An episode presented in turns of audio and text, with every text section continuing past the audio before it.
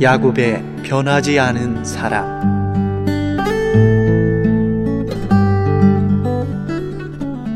창세기 48장 7절 내가 이전에 바단에서 올 때에 라헬이 나를 따르는 노중 가나안 땅에서 죽었는데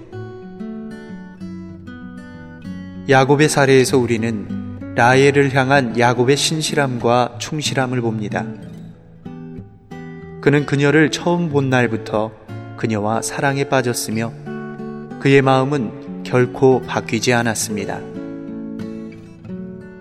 야곱은 신실하였으며 하나님은 이 신실함을 귀히 여기셨습니다.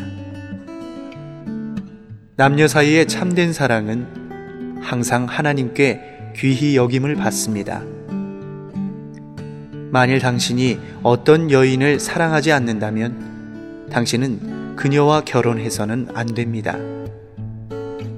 그러나 당신이 그녀와 결혼한다면 당신은 그녀를 사랑해야 하고 신실하고 충실한 사랑으로 사랑해야 합니다. 오늘 인간 사회에 이런 종류의 사랑이 상실되었습니다.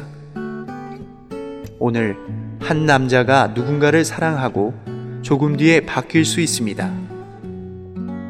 그렇게 신실하지 못한 사랑보다 더 하나님의 정하심을 손상시키는 것은 없습니다.